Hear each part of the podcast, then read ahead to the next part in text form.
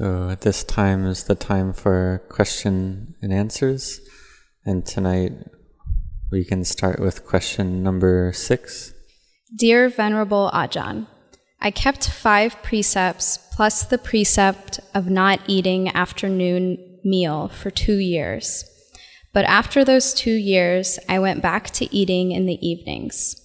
I have tried twice unsuccessfully to go back to not eating after the noon meal. Could you please give me any advice to help me keep this precept? Thank you very much for offering this retreat. Sending gratitude and metta from Canada. ขอบคุณครับ Venerable Ajahn answered that. So, in terms of practicing virtue, caring for our sila, in the beginning we practice the five precepts. This is the qualities that can lead us to knowing and seeing the Dhamma. A stream enter has the five precepts, needs to follow the five precepts. But sometimes we wish to increase our parami, to increase our spiritual virtues higher. So we do the eight precepts. We can do the eight precepts perhaps one day per week, not eating in the afternoon. We can eat perhaps around 12 or 12:30 or eat between 12 noon and 1 p.m. We can eat two meals a day. The meaning of this is to have an empty stomach in the evening, which is suitable for Dhamma practice. But you live in a cold country, so you need to make sure you have enough strength and energy to fight with the cold. So in the evening, you can eat some chocolate or cheese so that you have enough energy to fight with the painful feelings that arise in the body. In the beginning, perhaps you can eat some bread and gradually cut that off so that you're eating just two meals a day. You can try it for a week first and see how it goes. You can try eating more food at the midday meal, and you can eat the kind of foods that stay in your stomach for a longer time. So you can gradually work your way towards this goal bit by bit. Uh, don't worry about this too much. Because if we eat two meals a day and we're gaining weight, then that's not the right way. Some people eat three meals a day and they can reduce their weight.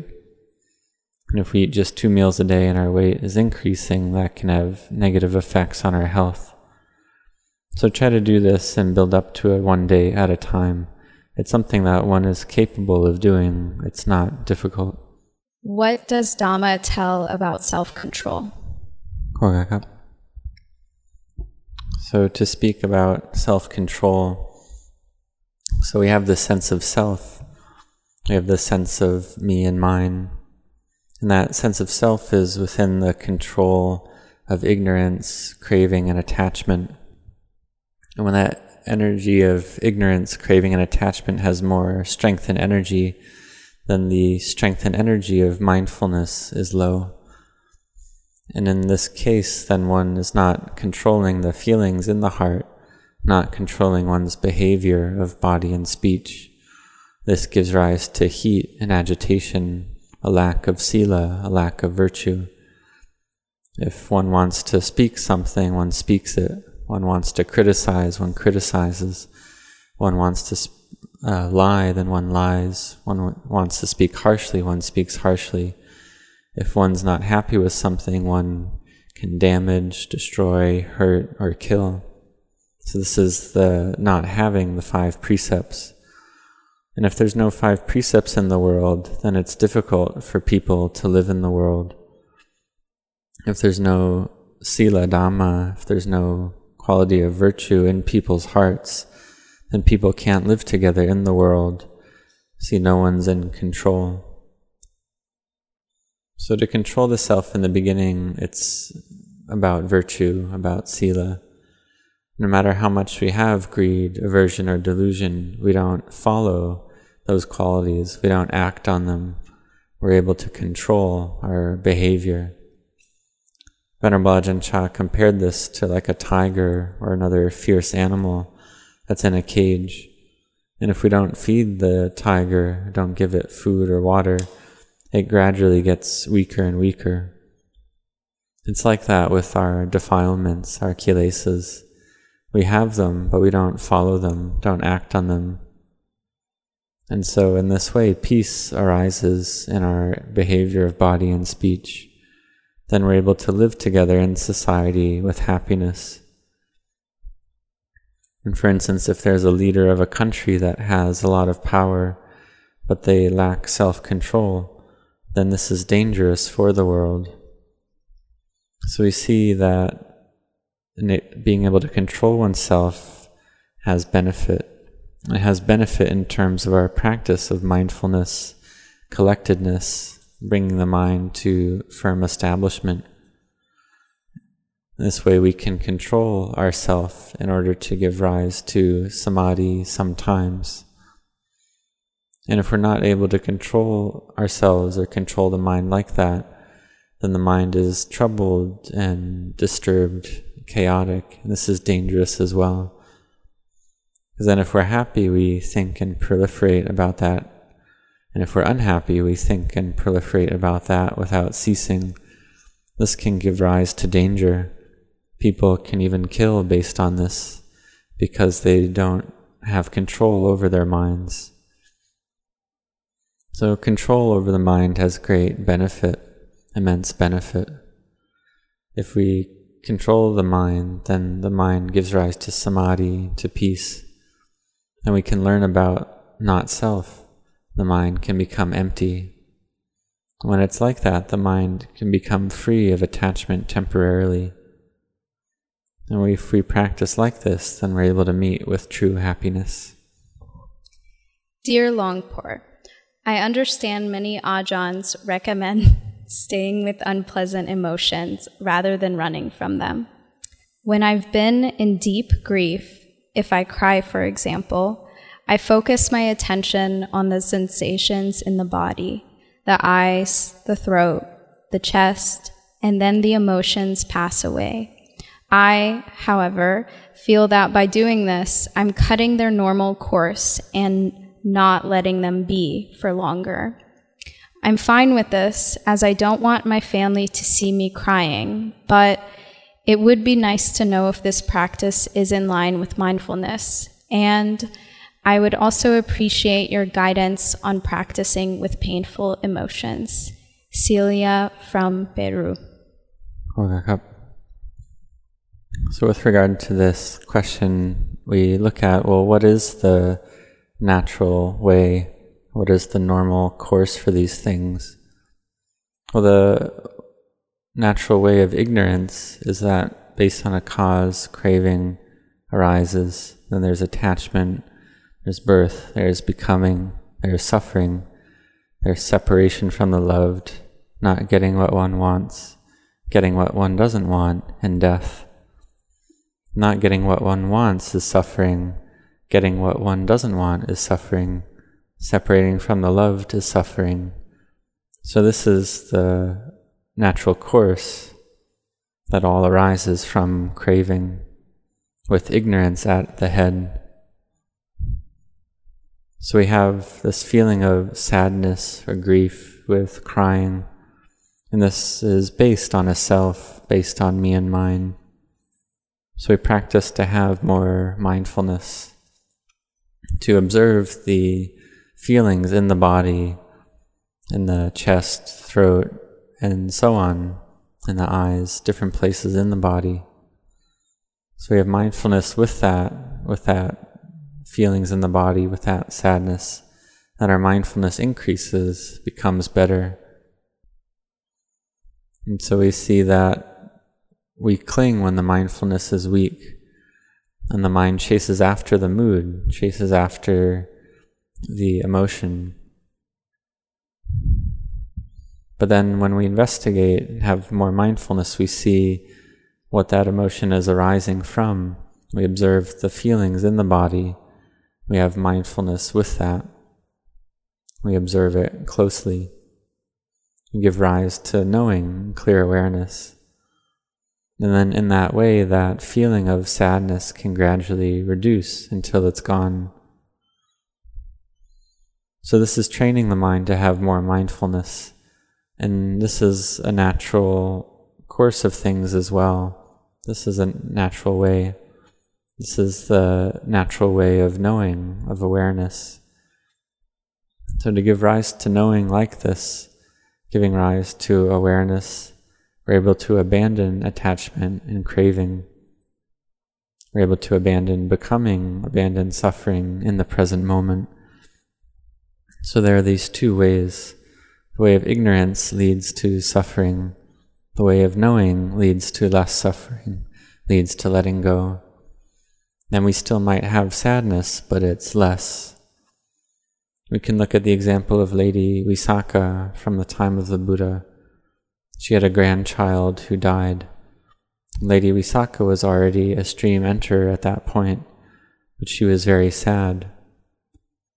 But it's not that she didn't know that death was normal. She knew that death was normal, but she saw that this grandchild who died was very good. This grandchild helped with these uh, acts of merit, helping arrange to do merit. And so it was a real shame that this grandchild died. And so Lady Visakha wasn't able to abandon that sad feeling in her heart. And she knew that she had to seek out the Buddha. So the Buddha taught that if you have a hundred loved ones, then you'll be sad a hundred times due to the nature of separation from the loved. Lady Visakha had mindfulness arise.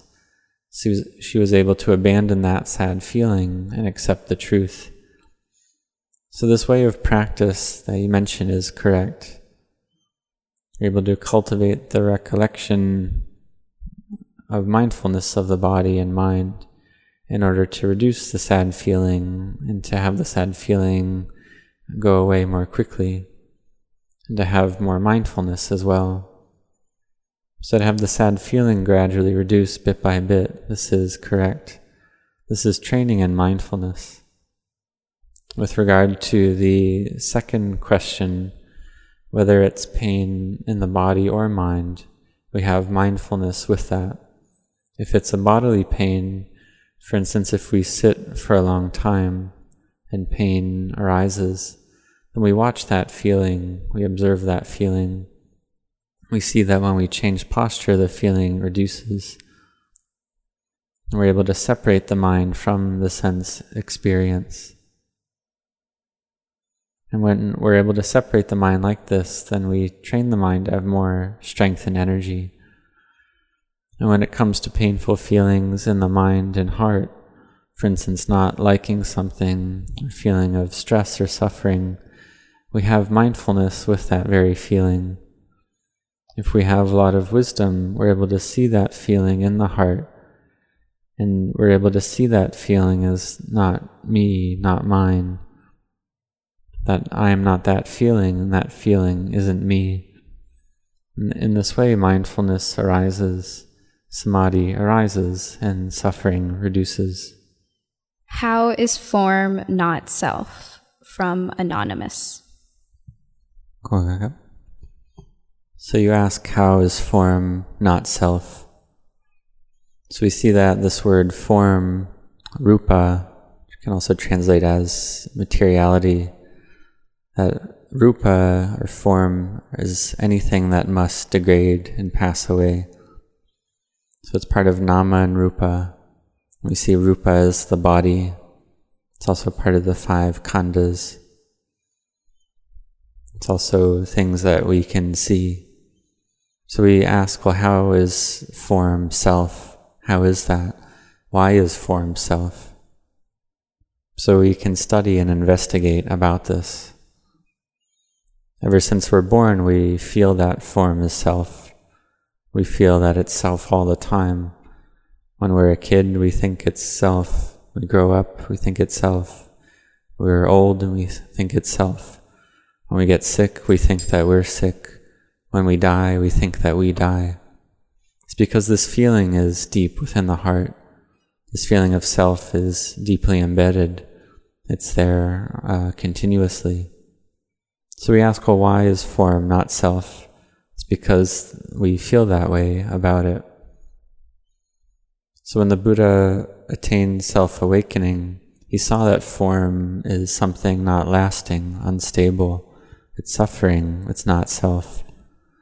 So that form is something that can't last. It's unstable, it's not self. And when Venerable Añña Koṇḍañña saw the Dhamma, he saw not self. He saw that form is not self. This is something he had been seeking for for a long time, but he had not yet understood it. He had samadhi already, but he didn't yet have wisdom. Then the Buddha taught that everything that is of the nature to arise is of the nature to pass away. So if the mind is still, the mind peaceful and collected in the samadhi, the mind can separate out from form. And we see that the mind, still and peaceful, can contemplate like this, can see clearly that it's something that arises and ceases. So everything that arises and ceases, that degrades, is not self. So this knowing arises, one can understand deeply one can see this, can see the Dhamma, see that rupa and nama, form and mentality is all impermanent, unstable.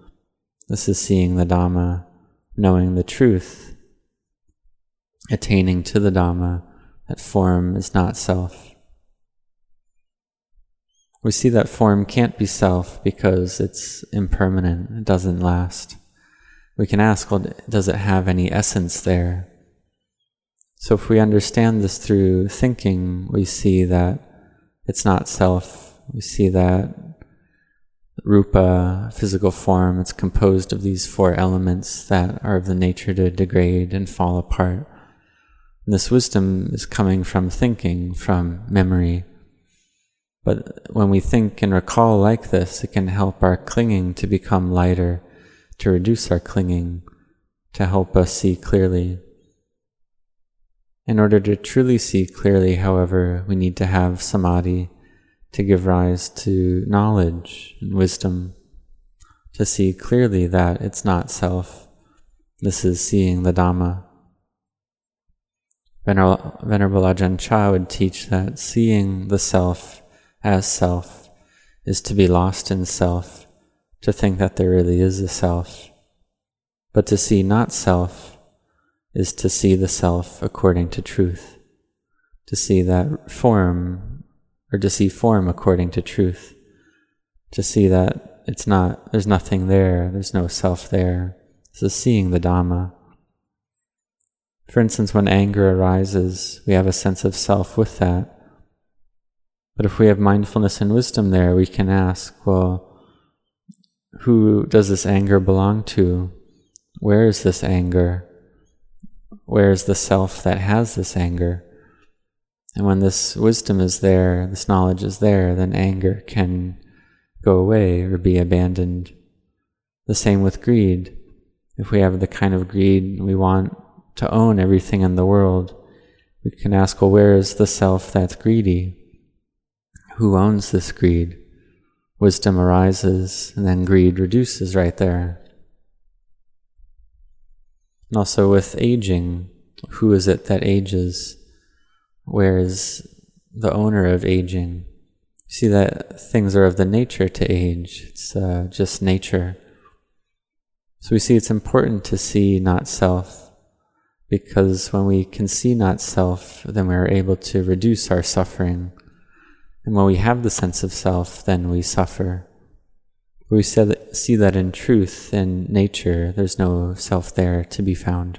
So now, this time, we can continue to meditate together.